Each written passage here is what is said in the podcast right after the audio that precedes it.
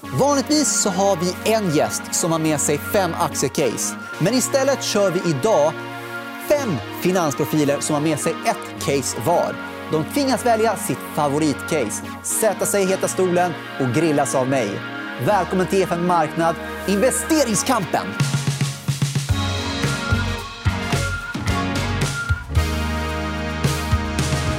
Reglerna är enkla. Man håller en hisspitch och därefter får man slå sig ner i heta stolen. Där blir utfrågning på tre minuter. Och vår första gäst är en erfaren småbolagsjägare. Han är förvaltningschef för ett fondbolag och han kanske är Sveriges snällaste och trevligaste finansprofil. Här kommer han, Johan Thorén! Vid organtransplantationer behöver man hela tiden tänka på tiden, tiden, tiden. Ett hjärta som man tar ur en kropp åldras 10 år på en timme. En kirurg har max fyra timmar på sig att kunna få ur hjärtat, granska det och operera in det nytt. Det här är för kort tid.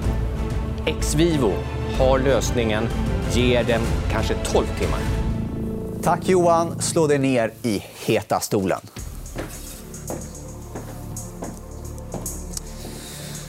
Ja, lungtransplantationer, Johan, det har minskat i USA mellan 2020 och 2021 fram till i år. Hur tänker du där? I hela världen på grund av eh, pandemin. För pandemin har gjort att intensivsjukvård har behövts till eh, då, eh, covidpatienter. Därför har man inte kunnat göra alla de transplantationer som hade behövts. Dessutom så har covidpatienter tyvärr också ett väldigt stort ökat behov av lungtransplantationer. Men Ex Vivo Perfusion har gjort blygsamma 8 miljoner kronor i vinst förra året. Är det något att hänga i julgranen? Ja, men visst. För att det de tjänar pengar på, det är mycket mer än de där. Det är på lungtransplantationer. De används i stort sett eh, hos, hos, vid alla lungtransplantationer eh, eh, i världen. Eh, och de skulle kunna tjäna riktigt bra med pengar. De har nämligen bruttomarginal på 70% ungefär på det här. Men de tar alla vinstpengarna och trycker in det för att kunna använda samma teknik på istället andra organ. Och då är det hjärtan som jag nämnde i pitchen. Men är det verkligen smart att redan nu börja satsa på andra delar? Borde man inte börja samla in kassa först? Det är ett bolag som har en, eh, är skuldfritt och har 400 miljoner i kassan. Eh, och eh, om de eh, tar alla sina vinstpengar och bränner av det i ny eh, eh, då, utveckling så går de plus minus noll i stort sett. De behöver inte alls bygga upp något mera. Men om de vore så fantastiska, om de vore så framgångsrika, varför är de inte mer globala? De är globala. De finns faktiskt precis på... Eh, det finns tror jag, 150 transplantationskliniker när det gäller lungor. Ofta är klinikerna de samma även för andra organ. Men av de här 150, jag tror att de finns på 135-140 i världen. Alltså de är extremt globala. Värdering är ju viktigt när man investerar. Är det inte en hiskelig värdering med tanke på att de knappt gör någon vinst? Absolut. Jättehög ifall man tittar på ett P tal Men här ska du se tillväxten som finns eh, och den potential. Eh, och vad skulle de värderas till P talmässigt ifall de då struntade i att satsa på de här nya organmarknaderna som är så stora? Ja, men sista. Varför är de inte ännu mer framgångsrika i USA? Eh, jag tycker att de är det. Och med hjärtan, som är ett väldigt stort område i USA, där står eh, thoraxkirurgerna bara väntar på att få använda Exvivos eh, produkter. Bara på tillståndet väntar man. Ja. Och där var tiden ute. Bra jobbat, Johan. Exvivo Perfusion. De går in i nya marknader som vi fick höra om, bland annat hjärttransplantationer. Det här kan bli en stark tillväxtdrivare för många år framöver. Vi fick även höra om den starka balansräkningen. Det är skuldfritt, kassa på 400 miljoner kronor och lönsamhet redan idag. Det gör att alla vinstpengar kan läggas på forskning och utveckling. Men värderingen är hög, kvalitet kommer med hög prislapp. Börsvärdet är redan på hela 6,8 miljarder kronor. Vår nästa gäst fokuserar på bolag med starka varumärken. Hon driver en egen fond och driver ibland diverse aktiepubbar. Här kommer hon, Therese Nyrén! Tack. Jag ska prata om Nike som är en av världens största eh, globala sportindustribolag. Så jag säger bara just do it. Och med de orden, Therese, så får du slå dig ner i heta stolen.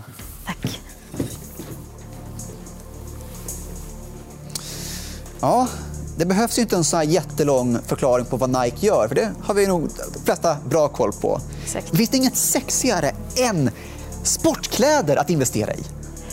Eh, alltså, de gör ju både sportkläder men de gör även skor, sneakers, coola samarbeten med andra brands till exempel. De är även inne i spelvärlden också så att Nike är en ganska stor och bra aktör. Men jag vet ju att de har tagit en del politisk ställning i USA. Påverkar inte det potentiella kunder? Ehm, alltså jag tycker ändå att det är bra att de gör det och står för det. Eh, deras branding och... och eh, jag tycker det är bra att varumärken gör det. De gör mycket collab, mycket samarbeten, mycket varumärke hit och varumärke dit. Urvattnar man inte sitt varumärke när man går till höger och vänster? Nej, jag tycker bara att man skapar en bredare konsumentgrupp och att det är coola nya liksom, samarbeten. Det är ett sätt att utveckla sig, både digitalt men också ja, men via fysiska produkter. Är inte hela den här marknaden ändå mättad? Jag menar, det är ändå Nike, Adidas, Puma som i princip delar upp den här marknaden mellan sig. Nej, det skulle jag inte säga. För titta på hur många det är till exempel. Deras största eh, område är ju sneakers. Titta på hur många människor som använder sneakers idag och efter corona så vill man gå med sköna, härliga skor på sig. Så nej, absolut inte. Men det finns ju jättemånga varumärken som vill in på den här marknaden och konkurrera. Hur sjutton ska de fäkta bort konkurrensen? Ja, alltså jag tror att det kommer bli mer och mer konsolidering och att eh, Nike kommer också, de har en bra kassa idag och kan göra investeringar och hjälpa till att lyfta upp nya varumärken. Samtidigt har ju aktien gått ner de senaste månaderna. Ja. Är det verkligen någonting att ha just nu? Ja, absolut. För om man tittar den senaste månaden så är aktien den står kanske på 126 idag. Den har gått ner ungefär 13-14% Tittar man på konsensus och eh, riktkursen så ligger den i genomsnitt ungefär på 185 eh, dollar. Så absolut. Okej, okay, men vad är det som säger att det kommer att vara så hett med sneakers om fem år? Varför är, är det en så viktig del? Sneakers? Ja, men alltså det finns ju väldigt mycket att utveckla där och det är klart att folk vill gå i bekväma skor. Jag menar, titta deras historik, hur många år har det inte funnits eh, sneakers? De blir bara snyggare och snyggare, så det där är inget problem. Vore det inte roligare med ett bolag som rider på en digitaliseringsvåg? Ja, men det kan du göra. Du kan ju köpa skorna digitalt till exempel. Och är det något som kommer att bli större? då? Absolut. De går in också inom spel, till exempel, eh, där man kan köpa eh, digitala skor. Som? Eh, Roblox, till exempel. Småbarnsfavoriten. Ja. Ja, och vad mer finns det att ta innan tiden är slut? Inget mer! Nej. Tack för det, Therese Nyrén. Bra jobbat! Nike, starkt varumärke som inte urvattnas när de gör samarbeten med andra varumärken, så kallade collabs, utan de gynnas. På slutet fick vi höra om digitaliseringen. De säljer produkter digitalt, bland annat till spel som Roblox. Hög lönsamhet på det.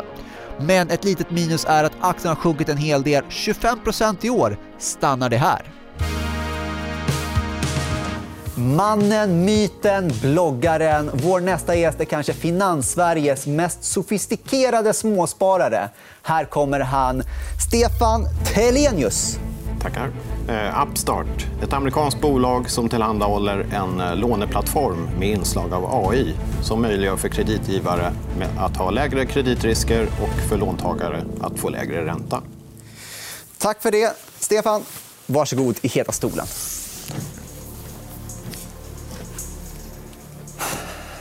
Ja, lån, AI-plattform, det låter bra. Men är det verkligen en så fantastisk business? Är det inte massa risker kring det? Uh, ja, Upstart har ju fina i sin affärsmodell att de uh, förmedlar lånen. Så att det är ju banker och andra kreditgivare som tar själva kreditrisken. Och samtidigt så låter det ju som en så fantastisk affärsidé att det borde finnas konkurrenter. Någon borde ju vilja vara där och plocka åt sig detta. Google, Amazon, när kommer de in? Ja, det är en bra fråga. Upstart har ju ett ett stort försprång för de har hållit på i nästan tio år och samlat data för att träna den här AI-modellen då, för, för att kunna göra bättre och bättre kreditprövningar.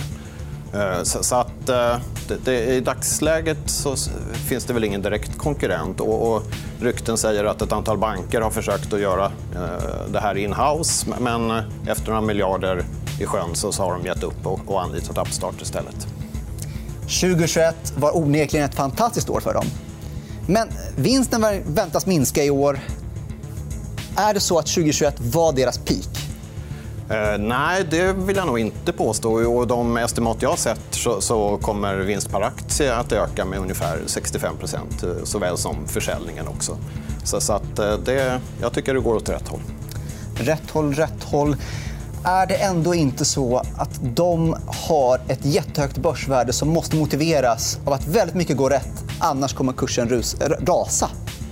Ja, värderingen är ju traditionella mått mätt inte låg. Eh, även om den har kommit ner ordentligt sen bolaget eh, så att säga, toppade ur för, för, eh, ja, för, för ett halvår sen cirka. Eh, så, så att, eh, de, de har lite att leva upp till, men eh, det, det, det ser ut att gå bra på, på längre sikt. När man kollar lite insiderförsäljningar så har vd varit flitig med att sälja av aktien de senaste månaderna. Varför ska vi köpa när vd vill sälja? Ja, det är en mycket bra fråga. och Det är väl det som kanske bekymrar mig mest också, de här insiderförsäljningarna. Men relativt sett hans väldigt stora innehav så är det inte så mycket han säljer ut. Och sannolikt så, så är det planerade försäljningar som inte är helt ovanligt i amerikanska bolag. Och hur är det så att de ska ta nästa steg? Jag menar, man vill väl att de penetrerar någon ny marknad? Ja, de har ju börjat eh, nosa på billånemarknaden här eh, ganska nyligen. Och, den är betydligt större än personlånemarknaden som är Appstarts huvudsakliga business än så länge. Och hur har det gått? Eh, det går sakta framåt. De knyter till sig fler bilförsäljare och har precis i dagarna lanserat en ny plattform för, mobil, eller för billån. Helt enkelt. Bra jobbat, Stefan. Grymt! Upstart de har en superstark position inom sin nisch. Konkurrenter som vi fick höra har försökt att ta upp kampen med dem, men ingen har riktigt lyckats. De är också väldigt lönsamma trots sin starka tillväxt. Starka marginaler, god lönsamhet. Ett minus är ändå att VD Dave Girouard har sålt aktier i bolaget den senaste tiden. Han är en fena på att hitta tillväxtbolag och teknikbolag. Han bestämde sig för tre månader sedan att köra för egen bok. Inte bästa tajmingen, men vi älskar honom ändå. Johan Roslund! Eh, och vi ska prata lite Humble Group som är framtidens eh, konsumentbolag som har eh, produkter inom som till exempel sockerfritt godis, miljövänliga tandborstar, ung, hungrig, driven ledning med stort aktieinnehav, relativt låg värdering även om man räknar bort framtida förvärv. Ja, Johan, det där låter spännande. Men innan du sätter dig i heta stolen så har vi en liten överraskning till dig. Tjena Johan, Simon Petrén här från Frankfurt. Jag hörde att du ska pitcha Humble, vilket gör mig superglad att höra. Vi kommer självklart att lyssna in och kör så du ryker. Tja! Ja, Simon Petrén, vd för Humble Group, sätter lite press på dig i och med att han ska kolla. Hur känns det? Ja, verkligen. Eh, ja, nu gäller det att man har alla siffror och allting rätt. Då. Ja, nu ska jag testa det. Sätt dig ner i heta stolen. Ah, Humble Group. Brakförlust i fjol. 341 miljoner kronor minus. Hur tänker du? Vill inte gå in på redovisningsregler, men det finns något som heter K3 och då måste man eh, skriva av när man gör förvärv. Så man behöver rensa för det och då ser det, då ser det mycket bättre ut. Så ebit A får man titta på. En serieförvaltare till. Vi har haft en Bracer, vi har haft massa andra. Är det inte över med serieförvaltare? Jag skulle säga att de här har eh, väldiga synergier, framförallt distribution. Så att det är en stor skillnad mot, eh, mot industriförvärvarna. Vi vet ju att Humble Groups kurs har tokrusat. Men är det inte över? Det gick extremt bra eh, förra året när man gjorde ett stort transformativt förvärv, eller gjorde flera förvärv, över 20 förvärv. Ehm, men aktien är faktiskt ner en del tillsammans med många bolag hittills i år. Sockerreduktion, hälsa. Det är fina ord, men är det inte en fluga? Kommer det här inte bli över? Ja, men en halv procent av eh, marknaden i Sverige för godis är sockerfri. Eh, det är extremt lite. Om vi säger att det kanske är 10% om 5-10 år då ska alltså marknaden 20-exas. Är det Humble Group som kommer 20-exas? Eller är det nåt annat bolag som kommer konkurrera ut dem? Just nu så har de ungefär 80% marknadsandel, vilket nästan låter för mycket. Så det beror på vilka kategorier man tittar på. Men de är marknadsledande på sockerfritt godis och de har sitt egna eh, Juriba eh, sötningsmedel som inte är laxerande. Eh, så att de kan verkligen den här nischen. Men en stark marknadsandel, det låter ju som det är de alla konkurrenter vill åt. Det är de som kommer tappa sin marknadsandel. Det är väldigt tillväxt i branschen. Eh, jag tror att de kommer inte kunna hålla den marknadsandelen i, i Sverige. Men det, de är ju jättesmå globalt, så det finns en otrolig marknad att ta. Men om de är så fantastiska och så bra på att hitta förvärv, hur kommer det sig att de inte förvärvar mer utomlands? De har gjort en hel del utomlands. Eh, Solent, stort förvärv i Storbritannien. Till och med Australien tror jag de har förvärvat. Och allt det här är internt genererat, så att de är inte i stora budprocesser. Utan det här är liksom deras dotterbolag som hittar de här nya förvärven. Och om man tänker fortsätta förvärva då har man en stark balansräkning. Har de råd att göra stora förvärv? Man har eh, gett ut två obligationer till lägre och lägre ränta. Man har också gjort eh, eh, riktade nyemissioner, till exempel Creades. Så man har både bra, bra skuldfinansiering och eh, eh, nya aktieägare. Och hur kommer det bli med utdelning? Blir det någon utdelning någonsin? Inte närmaste åren, då, då kommer de förvärva, men längre fram är det säkert så. All right. Då är nog tiden ute. Tack för det, Johan. Tack. Hoppas Simon är nöjd. Ja, det tror jag. Humble Group, en serieförvärvare och som vi fick höra gör de det här framgångsrikt. Det inger förtroende för nya förvärv. De har också haft en explosiv tillväxt. Bolaget växte cirka 4600% i fjol och det här är ju tack vare förvärven. Men ett minus är avskrivningar. Redovisningstekniskt förvisso, men en stor del av balansräkningen är goodwill som ska skrivas av om de inte byter redovisningsprincip. Nu har det blivit dags för dagens sista gäst. Det är ingen mindre än en råvarunörd utan dess like. Hon var positiv när alla var negativa och nu är råvarumarknadens tid inne. Dags för Anna Svan. Aluminium är världens näst mest använda metall efter stål och efterfrågan förväntas bara att öka. Det eftersom att det också är en av de absolut viktigaste metallerna för energiomställningen. Trots det har priset bara precis nu gått förbi gamla highs från 2008. Men jag tror att priset ska ännu högre. Tack, Anna. Nu får du slå ner dig i heta stolen.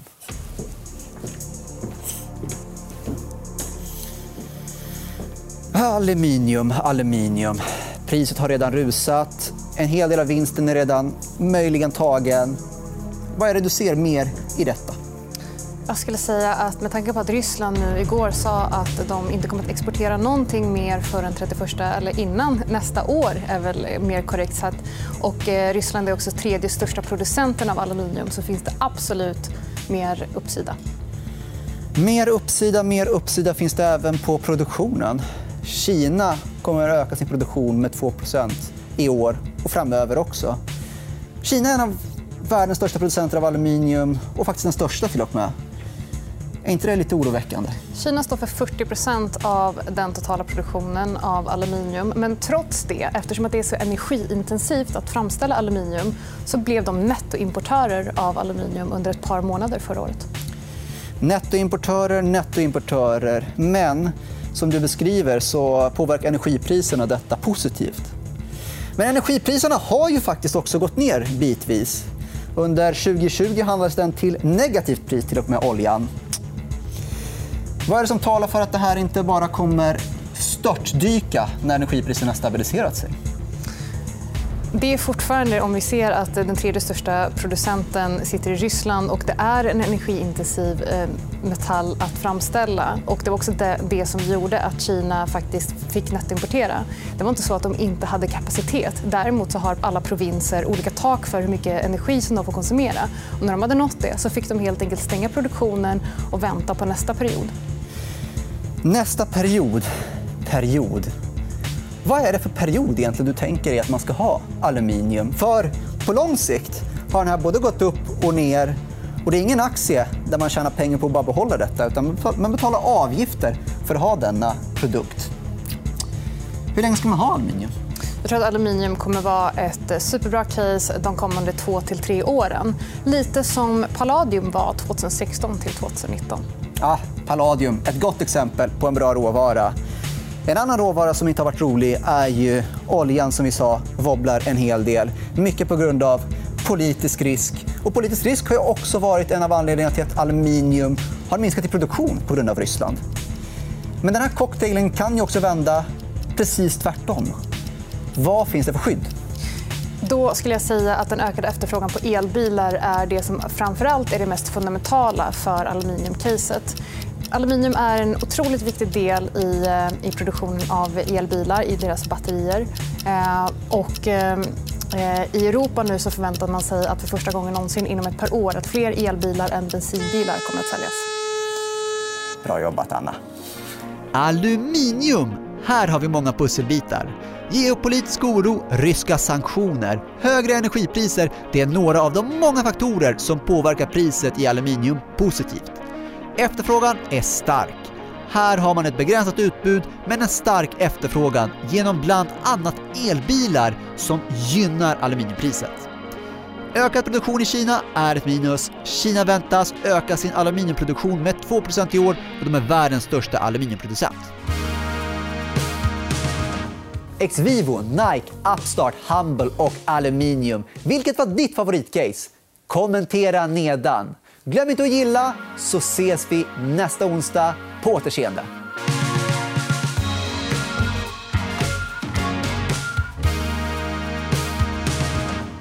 Du har lyssnat på EFN Marknad, en podd av EFN Ekonomikanalen.